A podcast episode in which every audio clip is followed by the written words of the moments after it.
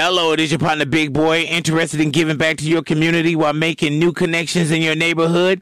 Introducing Neighbor to Neighbor, a California volunteers network that empowers you to take action, contribute to local needs, and be a part of something bigger than yourself.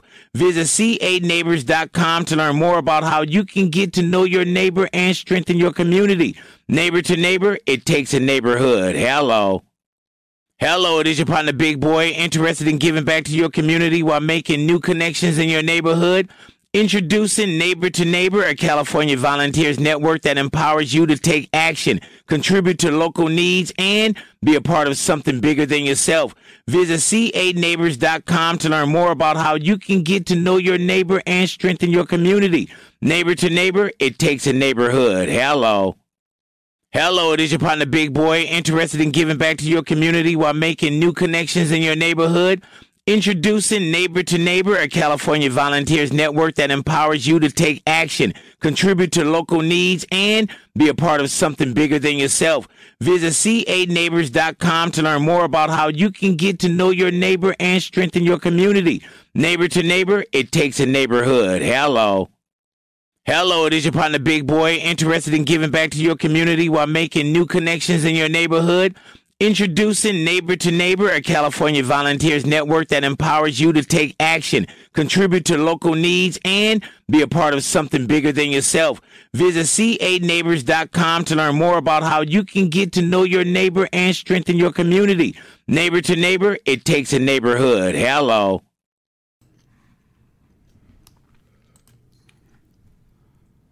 The presenting sponsor of today's podcast is Fifth Element CBD.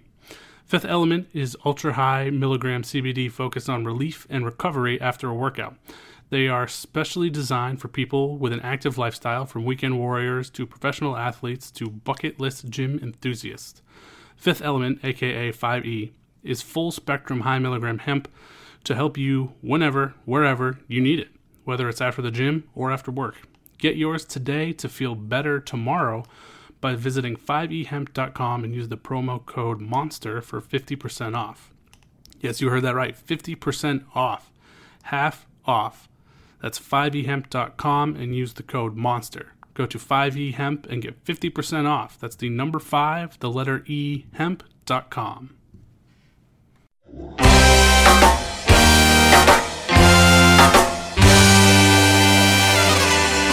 You're listening to the Red Seat Podcast, part of the Over the Monster Network. Red Sox fans have longed to hear it. The Boston Red Sox are world champions. Hosted by Jake Devereaux. It's gone. It's into the bullpen. This game is tied. This game is tied. David Ortiz. David Ortiz. David Ortiz. And featuring Keaton DeRocher. It's a grand slam. I'm telling you,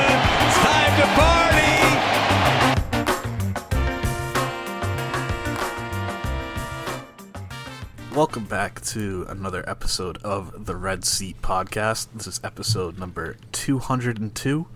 Uh, I am Matt Collins. I'm going to be doing the hosting duties today, and I am joined today by Jake, Jake Devereaux. Jake, what's going on, man? Uh, not too much, Matt. Happy to be back for another episode. Uh, it's been a little bit since we've been on together, so uh, Except for yeah, I, weekend, I but- think, yeah, except for the emergency episode. But uh, for a proper show, it's been I don't know what, like a month. Kind of weird. I, I don't have any sense of time at this point. You can tell me it's been six years or six days. I, I have no idea.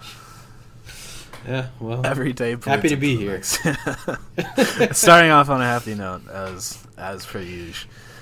Uh, yeah. So, like I said, we talked over the weekend. Uh, we talked about the Andrew Benintendi trade. Uh, we're not going to really spend much time on that at all today because we already covered that. But one thing that did happen while we were recording that, um, right towards the end, was Marwin Gonzalez officially signed, or not officially, but reportedly signed a deal with the Red Sox. Um, who knows how long that will take to actually be official. Uh, but he is coming to the Red Sox. It is a one-year deal, base salary three million. It's about a million dollars in uh, playing time bonuses on top of that. But I mean, the Red Sox have been connected to Gonzalez in rumors for I don't know, like a month now. Um, so not really something that snuck up on us. Do you like the fit? Do you like the deal? Yeah, I, I like it. Uh, specifically, I like it because it's a one-year, three million dollar contract, so it just feels tremendously low risk. Um, we outlined a few of the reasons why Marwin Gonzalez was an attractive player, and also a few of the reasons why he was not an attractive player. I mean, he's he's certainly not the guy who he was in 2017, the trash can year. Um, although I was listening to a different podcast, and they uh, the Sox Prospects podcast had pointed out that he actually had better splits on the road um, that year, which is kind of interesting because we think of all of his performance that year as being a product of, of what was going on. But um, regardless, I mean, Marwin Gonzalez is a fine bat. He's a switch hitter. He plays all over the diamond, which uh, enables them to do a lot of things. And, um, you know, I think it's tremendously ro- low risk because if he doesn't work out, they can just simply DFA him and not worry about it too much. So it, it seems to make a whole lot of sense. Yeah, I was down on it when we were talking about it the other day, um, pretty clearly. A lot of that is because I had been thinking he was going to get at least two years. Um, Fangraphs readers, their reader poll had projected two years for 16 million, and generally speaking, they've been a little bit lower than what the actual contracts have come out to. So I was just kind of assuming 216 was kind of the baseline. Um, so that was, I mean, I would have been upset at a two-year deal for Gonzalez, but I, yeah, I mean, one three. That's that's nothing. That's like what I expected Mitch Moreland to get. Um, so I mean, like you said, you listed out all the reasons. He's a little bit below average at the plate, um, but can play all over the place. Opens up just a ton of opportunities for this Red Sox lineup and Alex Cora and how he can kind of get anybody, everybody in and out. So, um, yeah, I mean, it's not a not a game changing move, but it's it's good enough. Were you? I mean, were you surprised surprised by surprised as me by how little they took? Yeah, it really was, especially for a guy who was a hot commodity just a few years ago. Um, and he, you know, he wasn't terrible with the Twins when he signed that deal. So um, he was pretty terrible last. You know, yeah, he had a, but like twenty. Yeah, no, no, no, like, totally. What do we, what do we say about that? Um, and, and the po- positional versatility here just opens up so many interesting avenues on this roster. So there's a real possibility that they run with a three man bench because of this, with Plawecki as the catcher and Arroyo and Marwin Gonzalez uh, being super subs everywhere, um, with Enrique Hernandez uh, on this roster as well. Because Hernandez, we know, is going to play second in probably some center field, and then Marwin Gonzalez can play the corner positions. He can also play first base. He can play uh, second base if he needs to. He can play third base. Um, he can play everywhere. And then Christian Arroyo has played short, second, and third as well. Um, so really, between those three guys, Kike, Arroyo, and and Marwin, they can really cover everything. Yeah, It's pretty interesting. yeah. Um, we'll get we'll get to the bench in a little bit. Um, but as far as Marwin specifically goes, where do you think he's going to play the most? I think if I had to guess, he's going to play the most at first base. I think he's going to split time there with Bobby Dalbec a good amount, and I think that he will play end up playing a decent amount of second base um, on days when uh, Hernandez is in center field. Yeah, I thought I was a little surprised when I looked. I thought that Gonzalez had played more second base in his career than he actually has. Um, he hasn't played a whole lot there. He's never played more than looks like 32 games. Um, never started more than 19. Um, I think that's where it makes the most sense. Um, obviously, this is barring any other additions, uh, which we'll get to in a second as well. But I just I continue to think that the best way to manage this roster is with Hernandez in center, and then that opens up second base, and I feel like that's where the most opportunities come from Marwin Gonzalez. I mean, I don't think that. I think that Bobby Dalbec is going to play a little more than it sounds like you do. I think that Cordero is going to get a good amount of time, at least to start the year in left field. Obviously, the left side of the infield is locked down pretty tight. It just seems like second base is where the most opportunities are, but I don't know. It seems like they're really rolling with Hernandez as second baseman. It just maybe I'm just totally misreading that because that just makes no sense to me, to be honest. Yeah, um, it's hard to know what exactly Bloom has in mind, but um, I I don't have a problem with them rolling as with Verdugo as pretty much the everyday center fielder. My issue isn't because so much, he is so young. Yeah, my issue isn't with Verdugo at center field. It's that that makes basically Hunter Renfroe an everyday player. That's my issue. Unless you're throwing Marwin Yeah. Gonzalez in right field, which I guess you can do. Right. That that's the other thing I was thinking is that Marwin could play right. Yeah, I guess I don't know enough about his outfield defense to know how I feel about that at Fenway. Yeah, uh, yeah. I don't know. I, I, I definitely think that you'll see at least one game a week where Hernandez is in center field. But that also might mean that Verdugo's in right on those days. Well, that's what I that's what I think is the best. I think that's the best version of this team is if the way it's constructed right now. Obviously, if they bring in another center fielder, that changes. But I think Hernandez and center Verdugo and right uh, Cordero and Renfroe platooning and left, and then Gonzalez at second base. Obviously, you can. That's not that doesn't have to be set in stone. The versatility means you can move guys around, but I think that as a base lineup is the best possible version of this team. There also might be an argument for playing Renfroe and Cordero um, more than you might want them to to see what you have in them. Specifically with Cordero, I mean, health has been the limiting factor to getting him on the field over the course of his career. So you might want to see what he looks like healthy in an everyday role. Yeah, I think that's fair, and I think that's.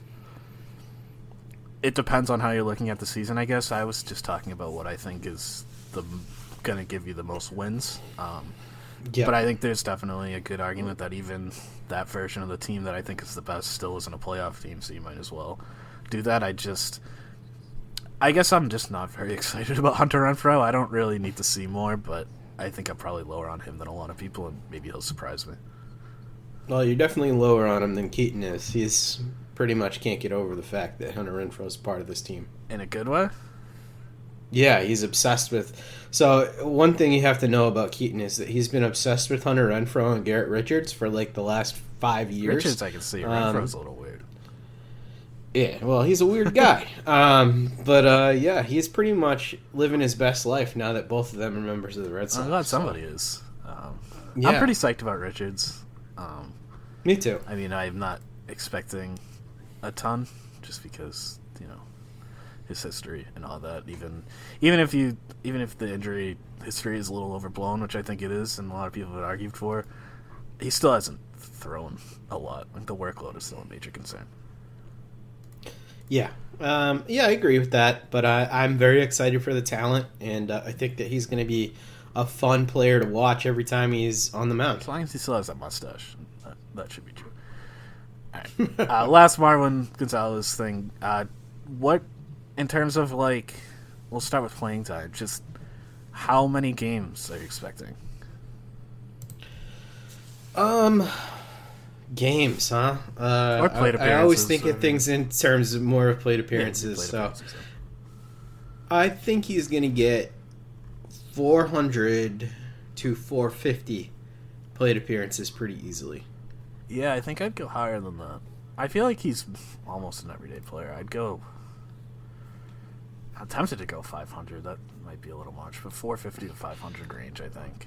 Um, Well, he was 500 plus every year 2016, 2017, 2018. Yeah. So, yeah, you're probably right, Matt. I'm probably lowballing it here. I was thinking 450 was going to be kind of aggressive, but, you know, given his history, um, 500 seems pretty well within range, especially if they're running with a three man bench. Yeah, and there's just there's so many places where you can see underperformance where they just need somebody to play all the time between Renfroe and Cordero, and then Dalbec. Who knows what happens with him? Um, who knows what they think about the outfield defense? They move Hernandez out there more. Uh, I'm not very high on Christian Arroyo. Um, yeah, it just feels like there's too many opportunities for him not to play a lot. Yeah, and uh, the fact that he's a career 261 hitter against both lefties and righties uh, makes it so I think that he'll be in the lineup quite a bit. Yeah, he doesn't have to be platooned or anything like that, which is always nice. Yeah. Um, so with Gonzalez signing, um, some people have said that it seems like the roster is finished. I'm curious where you stand on that. Do you think they should sign another player or two? Well, initially, uh, my my first reaction was that they still had room for another bench piece, um, and I've kind of talked myself out of that after looking at you know people who are better at this stuff than I am at their arguments for why a three man bench would work. Um, and I do think that it does make a lot of sense, considering the weirdness about pitching uh, in a season after COVID. I think having more arms as options makes a lot of sense. So I kind of do think that that is the route that makes the most sense for this year. I still am much more of a proponent of a four man bench than having a bigger bullpen. I think that that's generally the way that I'd prefer things to go. But with this year, I think that that's how they're going to start the year. So I do think that they are done adding to this team at this point. I'd be really surprised if there was anything added to this 26 man at this point. I think I would be surprised too, but I don't agree that it's the best way to go. Um, I get where you're coming from with the pitching issues, and I think that is a thing, but at the same time, 13 pitchers is still a lot of pitchers, and between guys like Hernandez and Andriese and Whitlock, um, they have guys that can go multiple innings. They have guys with options, and Taylor and Valdez, um, who can go up and down when you need a fresh arm. I think you can work your way around that, and I just feel like this team is more complete if they can sign whether it's a Kevin Pillar or a Mitch Moreland or um, whoever's still out there for second base, um, that that pool is kind of shrinking a little bit. Um, but I mean, Brad Miller could make some sense. I just feel like there's going to be injuries in camp. It, there's a if there is an injury to a position player, all of a sudden you have Michael Chavis as part of a three man bench. I don't like that, or Yairo Munoz. Right. So I, I would I would like to see one more position player added. I I agree that I don't think it's gonna happen, but I would that's the way I would roll. Yeah, the the initial thought for me was that it should be one of either Kevin Pillar or Mitch Moreland uh, being added to this mix, um, and the guy who I would take out of the bullpen would be probably Austin Brice. I know that he's this spin rate darling, um, and he has a pretty good strikeout rate and stuff like that, but you know, he's the he, he didn't really impress me too much last year, so that would be the guy who I would personally remove uh, from the bullpen. Um, and it, I think if they were to go that route, the guy who I would want them to get is Kevin Pillar uh, over over Mitch Moreland at this point because I feel like Marwin um, Marwin can do that uh, Mitch Moreland role, um, and I think he can do it fine. I think Kevin Pillar gives you more flexibility late in games to have a better defensive alignment, um, and it will allow you to use Hernandez more uh, at second base. Um, so I, I think that just generally that's the fit that's best for the team. And if they were to sign Pillar uh, and, and get rid of one of the relievers, I think that that would be totally fine. Yeah, I think I agree. My head says Pillar is the right move. My heart says Moreland. Um, I don't know what it is about Mitch Moreland, man, but he's he's fun to root for. Um, the other part of this is that Yeah. these, I mean, we're getting late in the off season, especially a guy like Mitch Moreland or like a Brad Miller. They might be minor league signings at this point, um, especially if they want to get to camp on time. And I think Pillar probably gets a major league deal um, whenever Jackie Bradley Jr. signs. He'll probably sign like the next day with somebody. Um, but I, I, I guess I do agree. Um, just having somebody else who could play center field really helps this roster a lot. You brought up the bullpen, so I want to look at the bullpen a little bit because there are some interesting decisions to be made here uh, by the end of camp. So I think let's start with the locks. I think there are six locks the way I see it: uh, Matt Barnes, Adam Ottavino, uh, Sawamura, Darwinzon Hernandez, Andriese and Brasier. Um, agree that they're all locks. Yes. The one guy who I'm like a tiny bit on the fence about is Brasier. Yeah, I figured he would. He, yeah, just because he's making a little bit more money and uh, you know his performance was a little bit up and down over the last two years. yeah. I think. I think people are underrating how good Brasier was last year. Um, he wasn't like a lights out arm or anything, but he had an 86 ERA minus, 71 FIP minus. Um, It's just such a small sample. Yeah, I'm sure. just hesitant to to you know if we're not going to penalize guys, I think it's unfair for us to overly reward guys. No, I, I agree, but I, I guess I would say two of the last three years he's been. I mean, he was great in 2018. Uh, 2019 he was. I don't know that he was bad, but he was mediocre at best. Um, he had a really bad stretch and then was okay, uh, sort of surrounding that. And then last year, I think he was good enough that he's a lock in this bullpen. Um, he does have an option, so I guess I could see that argument pushing him away. But I just don't think the competition is good enough to push him out. I think he's better than Bryson Taylor. Yeah. Well, I might quibble with Taylor, but I'm possibly too high on Josh Taylor. Um, okay, so that that would be six. So there's either two or three spots after that, depending on how many people on the bench. Uh, for it's probably between Garrett Whitlock, who is a Rule Five pick, so obviously if they don't keep him, he goes back to the Yankees. Josh Taylor, who has an option, Phillips Valdez, who has an option, and Austin Brice, who does not have an option. Um, So if only one goes, who do you think that is? Uh, Phillips Valdez. Phillips Valdez will be optioned, I think. I think so too. I think it is close between him and Taylor. Um, I do too.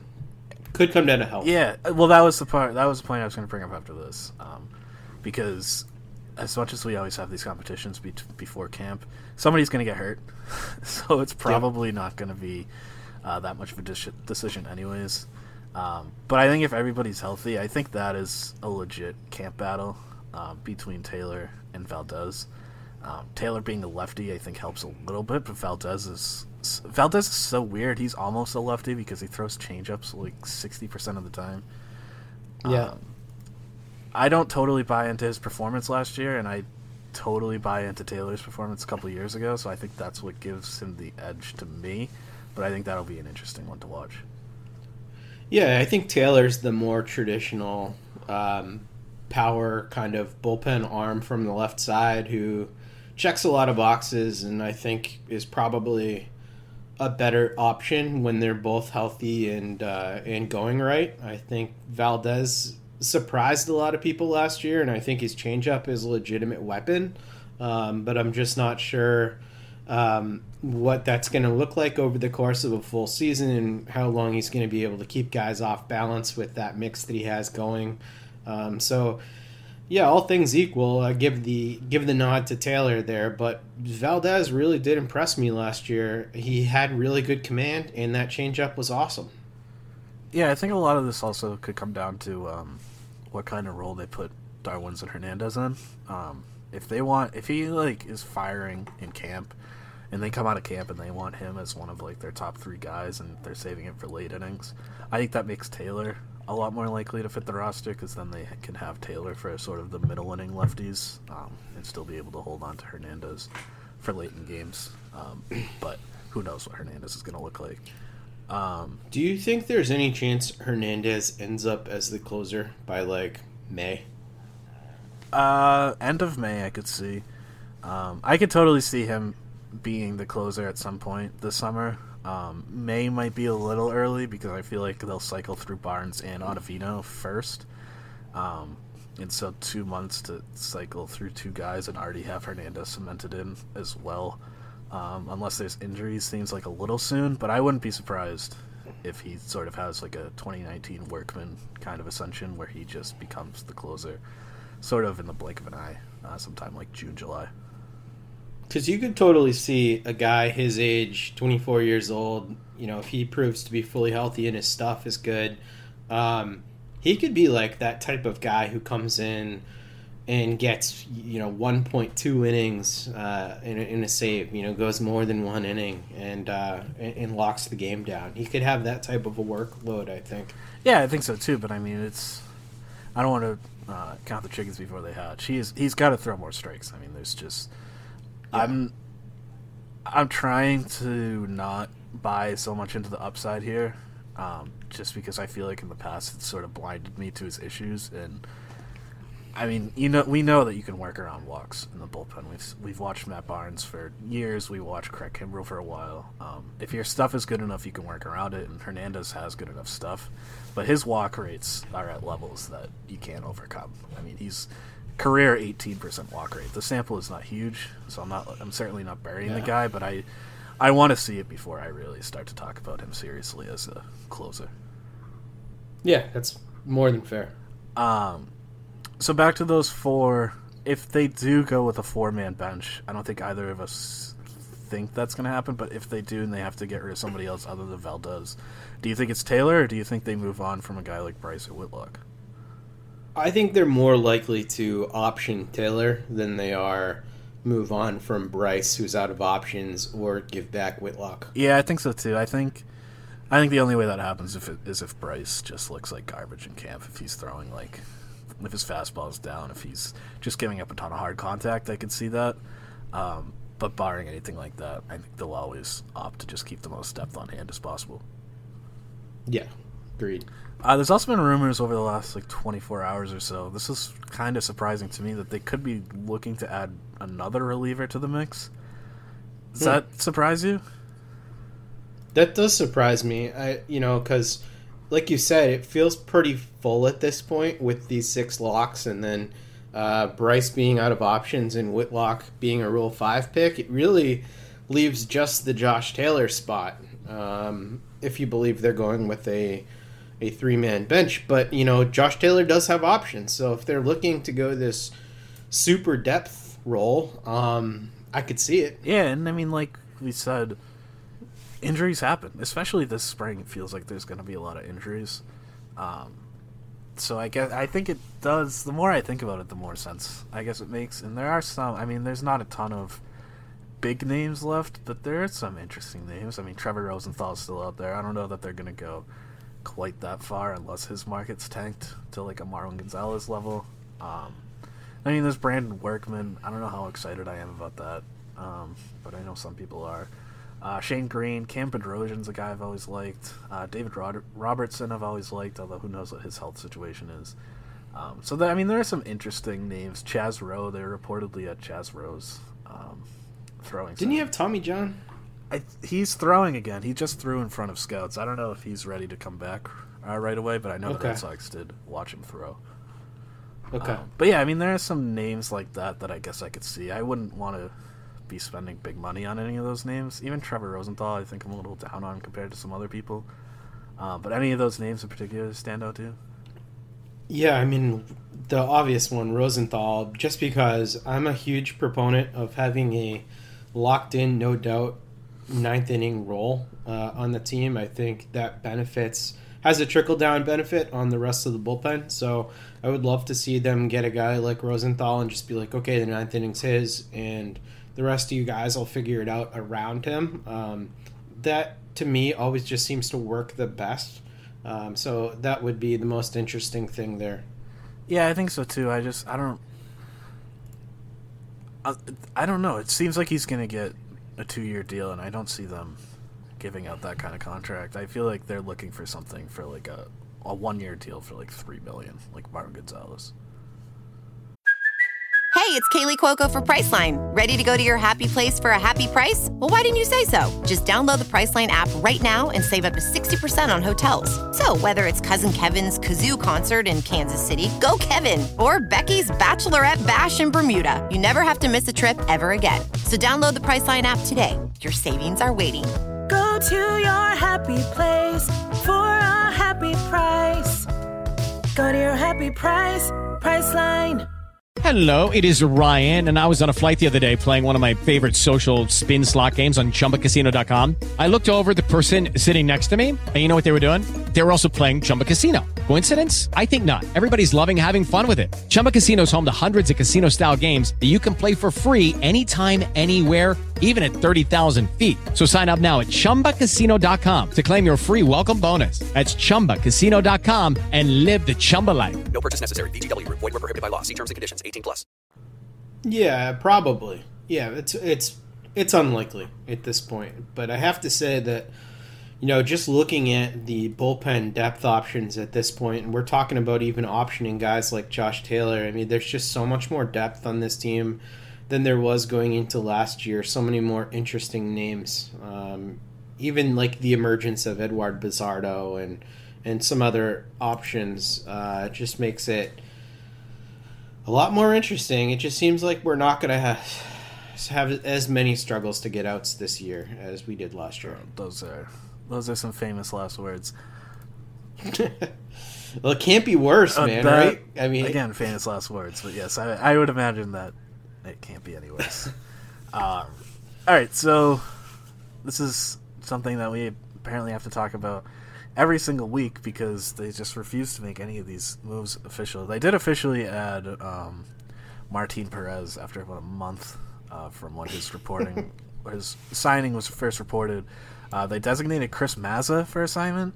Um, Mhm. I was surprised by that. Were you surprised by that? no. Interesting. Um, I I wasn't because I'm not a huge Mazza guy, but also um, again uh, a nugget that I, I listened to on on the Sox Prospects podcast was that Mazza and a few of the other guys who they have snuck through uh, as DFAs um, have these split contracts that guarantee them eight hundred thousand bucks. Um, so it's kind of like a deterrent to other teams to claim them. Um, and apparently, because he has one of those, you know, a team would have to pay him that much money. So it's it's an indirect way of the Red Sox flexing their financial muscle in order to $800,000? have eight hundred thousand dollar split contract. Yeah, and I guess the minimum would be, you know, substantially less than that. So it takes out a bunch of those financially uh, conscious clubs from the running of claiming guys like that. So, yeah, it's a it's kind of a tricky little maneuver there. I'm unconvinced that eight hundred thousand dollars is preventing anything from happening. well, I don't know. Like some of these teams, like the Pirates and Well, whatever. the, Pirate, the know, Pirates are not a baseball team. I refuse to acknowledge the existence of the Pittsburgh Pirates. But I mean, The Pirates look like a well-run org compared to the Colorado Rockies these days. So I, I, I don't want to turn this into a Pirates podcast, but they're projected for like 55 wins this year, so we can pump the brakes on well-run anything. I know they're moving in a direction, but but I mean, I, I don't know. Joel Payamps got claimed. Um, it just, I mean, designating Mazza to me just indicates that they have confidence that guys like Connor Seabold and Bryan Mata might be ready sooner than we think.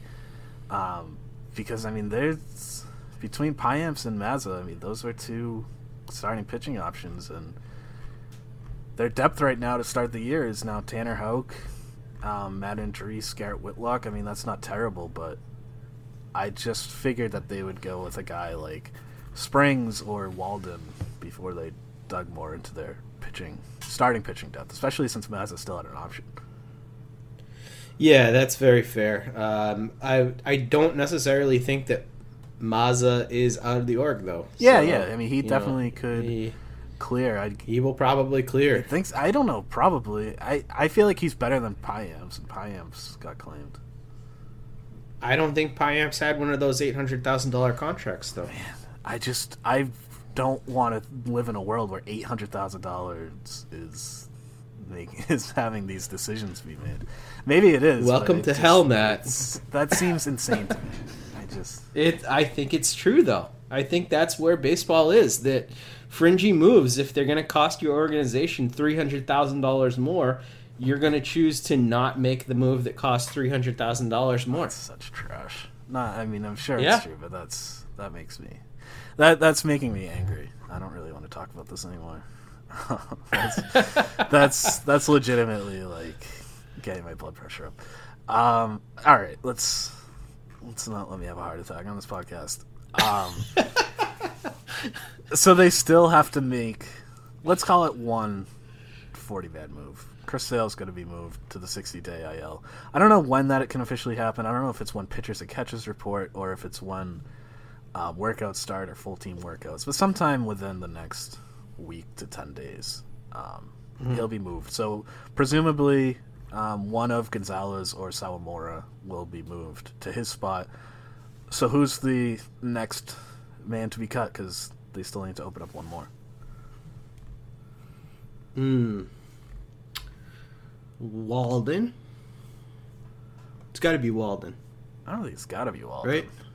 Um, Who who would be o- over Walden for you? it's I don't know that they would be. Walden might be number one. maybe I think Walden. maybe Marcus Wilson. Yeah, Walden, Wilson, and Springs are like the three Yeah. to me that stand out.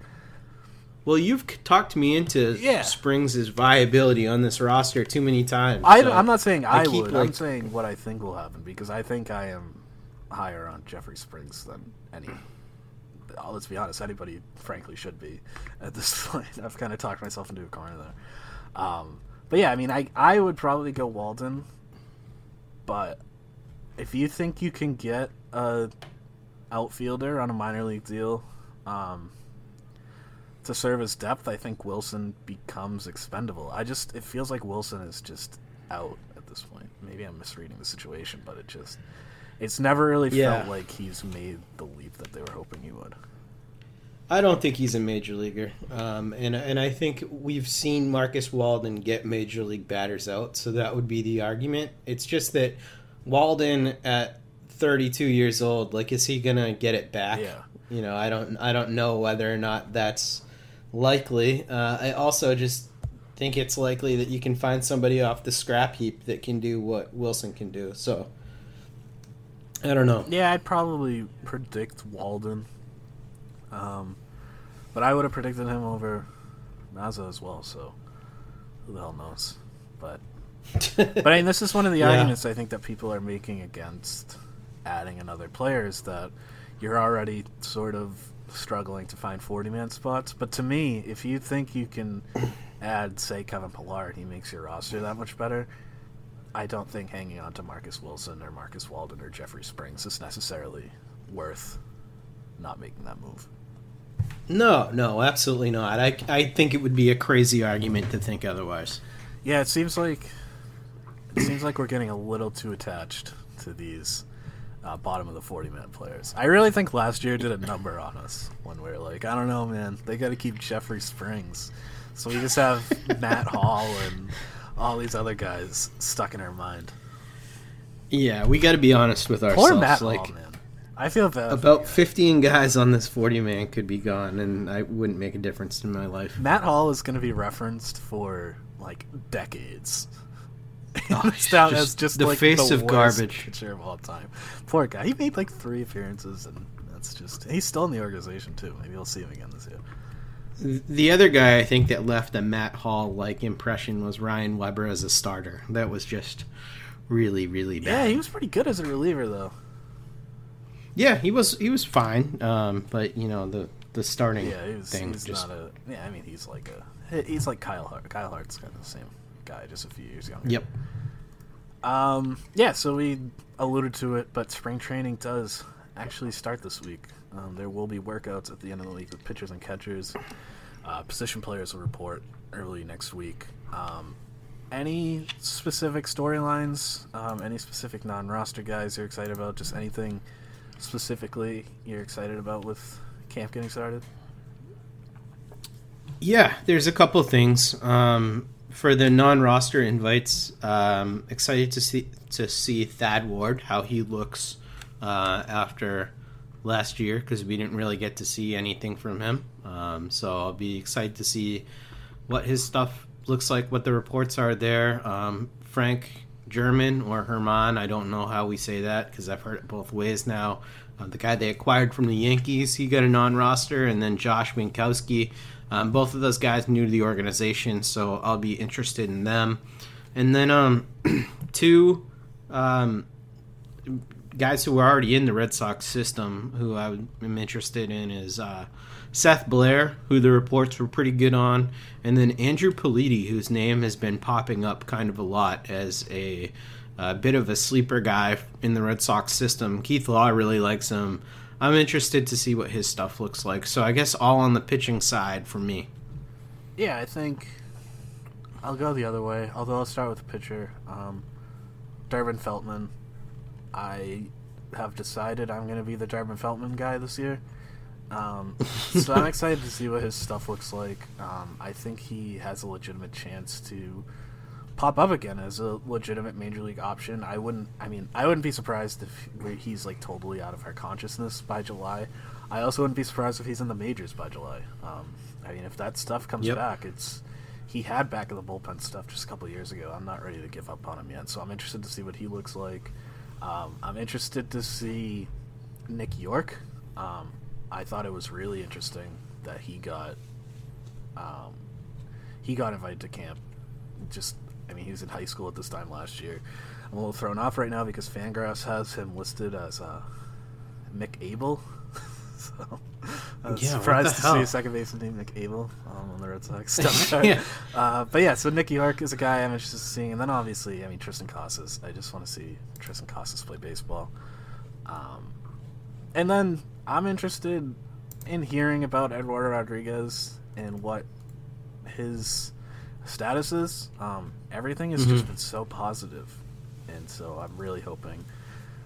I, I usually am pretty cynical about those kinds of reports. Um, I gotta see it to believe it, but I mean, I'm really hoping he's coming out and just like on a normal time frame. That would be, that would make me feel a lot better about this season and just, I mean, it would make me feel better about last season too because he didn't get it playing, but it just it always felt a little gross playing while he was dealing with like very serious issues. So, um, that's probably going to be like the first thing I'm on the lookout for is how is he feeling and what's his training regimen looking like. Yeah, it's just a huge year for, for him professionally in all ways. You know, the the fact that he is battling back from something that could have cost him his livelihood to the fact that he's, you know, uh, going to be playing in his his walk year as well. So he has a lot to prove. I think that he's probably the guy who is going to have the most eyes on him. Uh, I don't think that with without a doubt uh, for the returning guys. I think at least at least until Chris Sale gets back. Yeah, I mean, I think, I think he's arguably the most important player on the roster. I think they probably need him to be their best starting pitcher if they're going to surprise people this year. Um, if he's just sort of middle of the road and they're counting on Nathan Eovaldi to stay healthy at the top of their rotation or Garrett Richards, um, that's that's a tough spot to be. Yeah, yeah, that's not where you want. All right, uh, let's do some listener questions and then we will get out of here. Uh, so the first one comes from the surfing guy. Um, he asks, he hasn't heard much about Franchy Cordero's defensive metrics uh, other than he has elite speed. Uh, so he wants to know if you have any insight how he'll fend uh, in center field or right field at Fenway. Um, do you think he's going to pretty much stick in left field, or do you think they're going to move him around a little bit? Um, I think they'll move him around a little bit. Uh, I tried to look this up, and I found his defensive metrics from 2018. It was a pretty small sample size from that year as well, but kind of all of the years uh, that outs above average have existed, he's played a small sample size. And that year, he was the 123rd ranked um, defensive outfielder um, with a negative two outs above average, and he was pretty much neutral.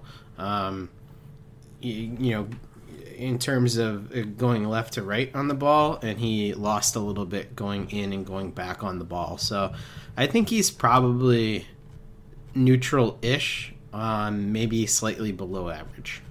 Yeah, I think he will be fine in left field, especially at Fenway. Yeah. I would probably try to avoid moving him around. Um, despite the speed, I don't think the scouting reports have ever been like super high on his defense. Um, and I mean, like you said, the samples have been tiny, but um, he's been bad by whatever metric you you want to look at. DRS, UZR, you mentioned outs above average. Um, so I mean, I I think they'll probably move him around a little bit, um, just because that's sort of the theme of the year is everybody's gonna be moving around. but I think I'm not really expecting much from him other than in left field or like right field at Yankee Stadium. That's pretty much their left field. Yeah, that's a joke over there. Um, all right, let's see. Existential Judge Dredd has a couple questions. Uh, first, to the Benintendi trade, uh, how soon are you expecting to know about the players to be named later? I think a month into the minor league season for at least two of them, but I'm not sure if the Mets player to be named later is on the same timeline. That was reported by Peter Gammons. Yeah, so that would be. Do we know if the minor league season's starting in May? Has that been officially The, announced? I think the thought is that uh, there's still some chance that uh, AAA starts yeah, going to start at the same on time, time. as majors. Right, right, because it ha- kind of Yeah, has you to. need those guys. Um, but uh, the other ones I think are going to start in May. I'd seen that reported, so that would be June. Um, Yeah. by the time that happens, and I would bet by the All Star break we know all of the players. yeah, that probably sounds about right. Um, I'd probably go a little bit earlier than that, but who knows? Um, we still never heard anything about Josh Ockimey. I'm assuming that just turned to cash. Yeah, I assume it's cash, and I assume we'll hear in like a month or something.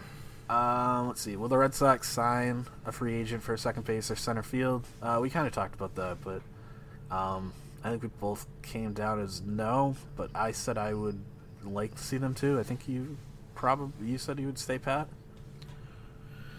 Um, man, I guess I don't have any super strong feelings about it. I would, given my choice, I'll probably, I would say I'm like 51%. I would like them to see sign Kevin Pillar and lose a reliever. Yeah, I, I'm probably more like seventy percent. Um, but i get the I get the case for a three man bench. Um, Because I think it can happen. You know, like they can make yeah, yeah, totally. I mean, there's so much versatility. Yeah. Everybody can play pretty much everywhere.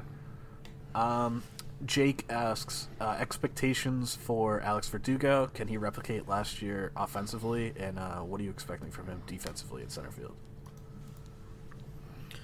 So my expectations offensively are he can absolutely replicate what he did last year. Um, I think he's going to get better in a lot of ways, being another year removed from the back issues.